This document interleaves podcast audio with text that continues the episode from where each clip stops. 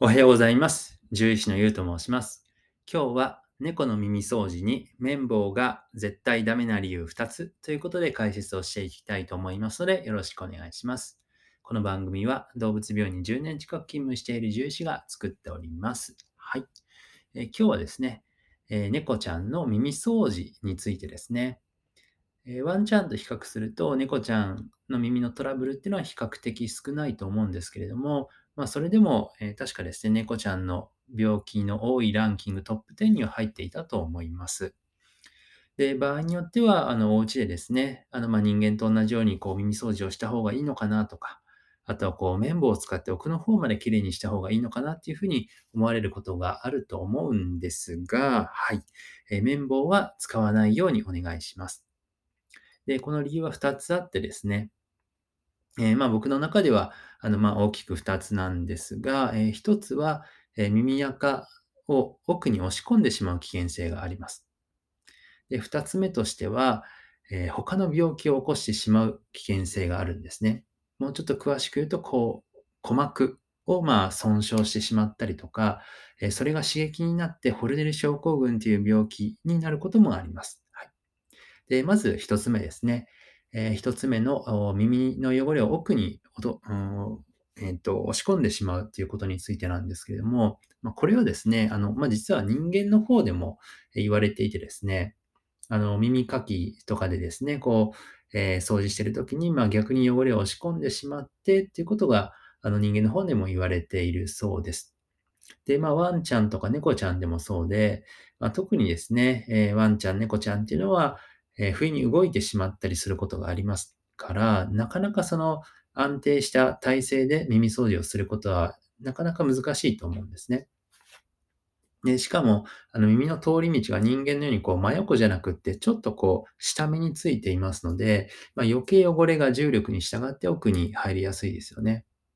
なので、えーまあ、耳掃除、えーお家で、えーやろうかなと思われている方は、あの、綿棒は絶対に使わないで、えーまあ、あの、見えてるところの範囲だけ、えーこう、ティッシュだったりとか、あの、なんか耳掃除のね、えーそういう、まあ、専用のシートみたいなもので拭き取るのは、あの、いいと思うんですけれども、え綿棒を使って耳の穴に入れるのは、えーやめた方がいいと思っています。汚れを逆に押し込んでしまって、それで、え逆に悪化させてしまう可能性があるからですね。で、二つ目ですね。え他の病気を引き起こしてしまうってことに関してなんですけれども、まあ、これも綿棒を、まあ、奥の方に誤って入れた場合ですね。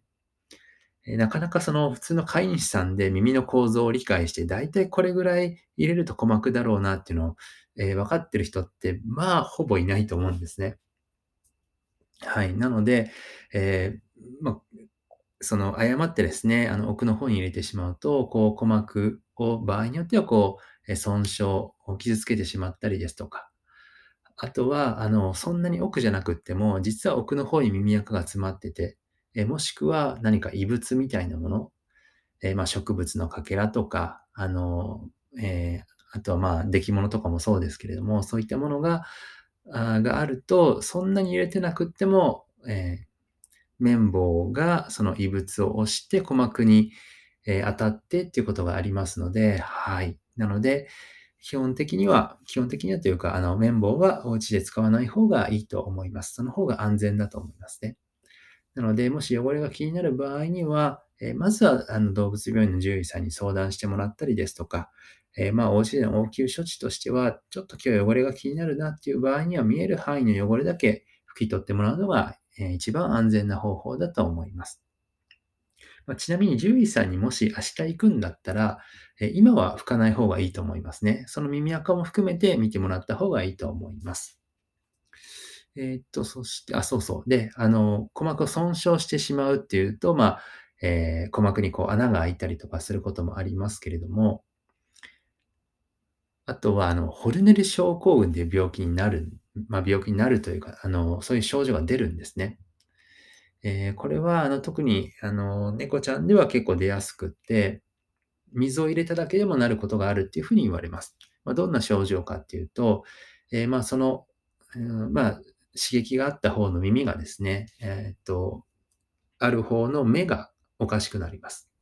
えーこう、目がこう、奥まって、こう、えーなんて言うんでしょうかね、こう、引っ込むように、ちょっと引っ込んだりとか、あとは、え第三眼圏、もしくは瞬膜っていう、あの、ワンちゃん猫ちゃんって第三のまぶたがあるんですけど、あの、内側に出てくるこう白い膜みたいなもんですね。元気がない時とか、元気がめちゃくちゃない時とか、あとは、あの、寝る時とかに、あの、出てくるんですけども、あの、薄め開けてる猫ちゃんとかだとわかるかもしれないですね。あの、内側にそのまぶたがあるんですが、それが、あの、出てきたりとか、あと、こう、まぶたが、えーこう、垂れ下がってきて、あの、目があんまり開かないように見えたりとか、まあ、それが、まあ、全部複合して出てくるんですが、そういう状態になっちゃうんですね。で、まあ、命に関わるかっていうと、えー基本的にはそこまでになることはないんですが、あの、めちゃくちゃ、あの、えー驚くと思いますし、あの、場合によっては数週間とか、えーまあ、後遺症が残ったりすることもあり得ますので、はい。なので、えーお家ではですね、え猫ちゃんの耳掃除をするときは綿棒を絶対使わないようにお願いいたします。はい。でしたら今日は、えーそんなところですね。本日もご清聴ありがとうございました。じゃあ、バイバイ。